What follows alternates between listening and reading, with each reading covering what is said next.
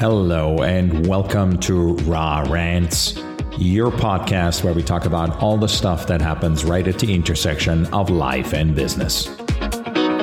My name is Stefan Thuringer, and I am your host.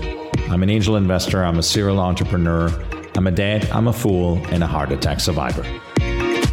Connect with me on social media. I'm on Instagram, I'm on Twitter, I'm on Facebook. I have a website, or connect to our community number at 617 313 2827. Let me know what you think about this episode or any other episode you'd like to chat about. Give me some of your thoughts. Let me know what you'd like me to talk about. Let me know how I can help you. My name is Stefan Thuringer, your host here at the Raw Rants podcast. Grateful you're here, and we're ready for the next episode. Listen in. Here we go.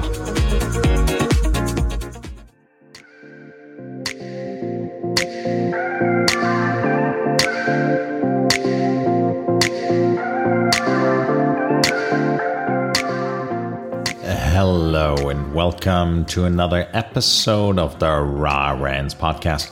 My name is Stefan Thuringer, and I am your host. As you know, one of our favorite things when somebody comes to us and says, we we really have a problem. That's just exactly the way we want to start a conversation and that's exactly what we want to hear when somebody comes up to us and talks to us or that self-destructive thing of going up to someone else and saying, "Hey, we have a problem." Well, what is a problem? And the word problem, what does it really hold? What's the charge it holds for us? That's what we're going to talk about today.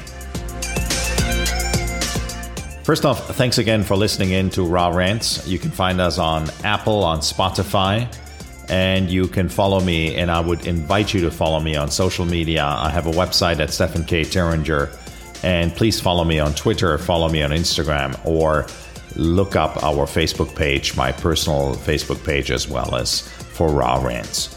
But today we want to give a last and final episode to honor Kobi Yamada and the brilliant books he wrote. And as I, if you've listened to the last episodes, told you then, as I've said then, today we're going to look at a book he wrote as well. One of the third books in one of this amazing series he did, which is called What Do You Do with a Problem? So, really, what the fuck do you do with a problem? Do we just look at the problem and do we suddenly become people who look at everything half empty? Or do we look at a problem as half full and we look at it maybe as an opportunity?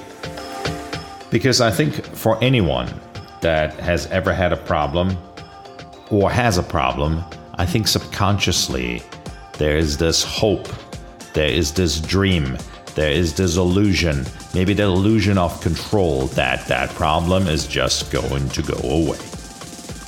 Well, maybe it is, maybe it's not, but what are you going to do about it?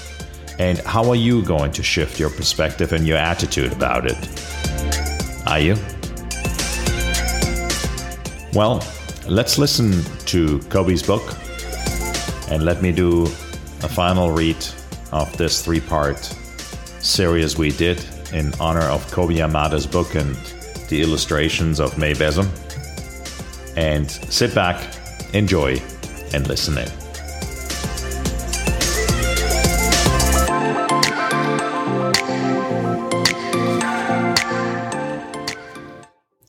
What do you do with a problem? I don't know how it happened, but one day I had a problem.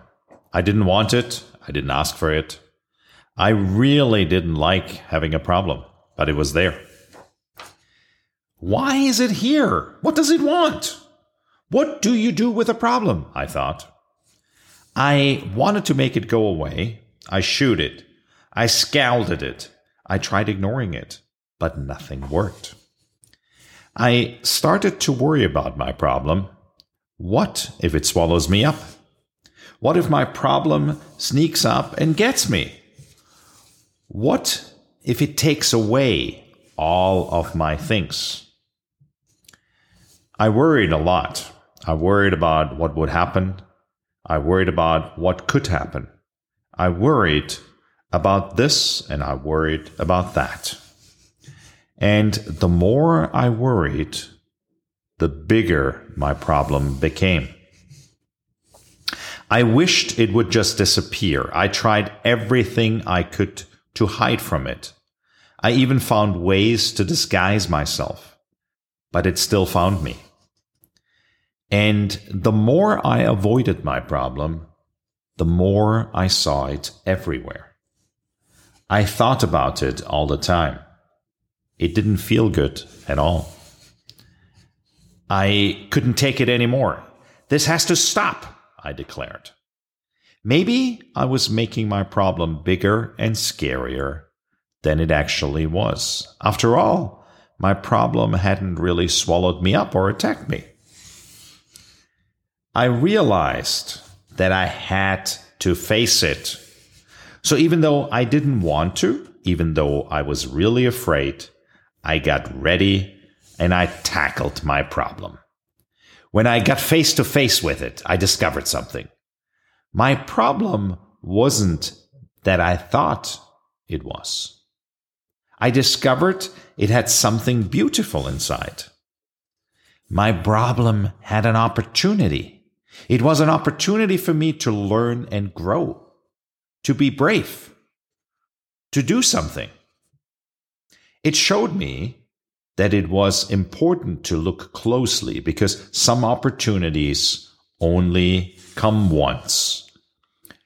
So now I see problems differently. I'm not afraid of them anymore because I know their secret.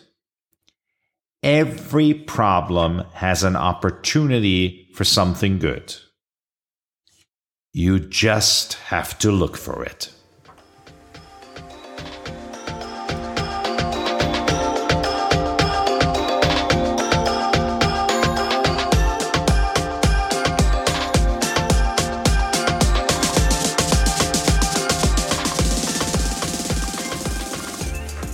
Yes, you do. You just have to look for it. I hope you enjoyed this final book we're reading and did just read from Kobi Yamada and Mae Besom. What do you do with a problem? So, again, I want to give all the credit to Kobi and the books. I guess these days I'm as paranoid about having a problem about getting some red flag about not accrediting the original author. But maybe if he calls me and he says, Hey, listen, what do you do with my books? That's a problem. Maybe that turns into an opportunity. Hmm, didn't think about it that way, did we? Well, let's think about it that way because I promise you, all the problems I've had in my life is all about it's a little bit like entrepreneurship, right? There is, in the end, entrepreneurship is an idea, Maybe it's an original idea, or maybe it's just innovation, which is pulling existing ideas into a new configuration, into innovation around service, product, or process. Listen, MBA students. But more importantly, if we just change our perspective and we look at it as an opportunity and we look at it positive, we switch that what if into the what when and that makes the first commitment to us in taking action, also in dealing with our own problems or whatever we think is a problem. Maybe it's not a problem. Maybe it is the one chance, the one opportunity that you get, that you have, that you can make a difference for yourself, but also a difference for all the people around you. Life changing, impact, shift in actions that you take now but also shift in the way you will be taking actions in the future. I want to thank you again for being here today. I want to thank you for again listening in to Raw Rants. You can find us wherever you get your podcast fix on Apple, on Spotify. Uh, we're now also on Pandora, we're on Google, and everywhere else where you may get your podcast. Follow us on social media. Follow us on Twitter, on Facebook, on Instagram. Come to our website, connect, connect to our community number. Chat me up and let me know what you want me to talk about. We are also accessible via a company that is my company I run for almost a decade now, which is the Human Innovation Garage. If you want to learn a little bit more, what I do besides just recording a podcast and reading other people's books. So, sending you lots of love, lots of light.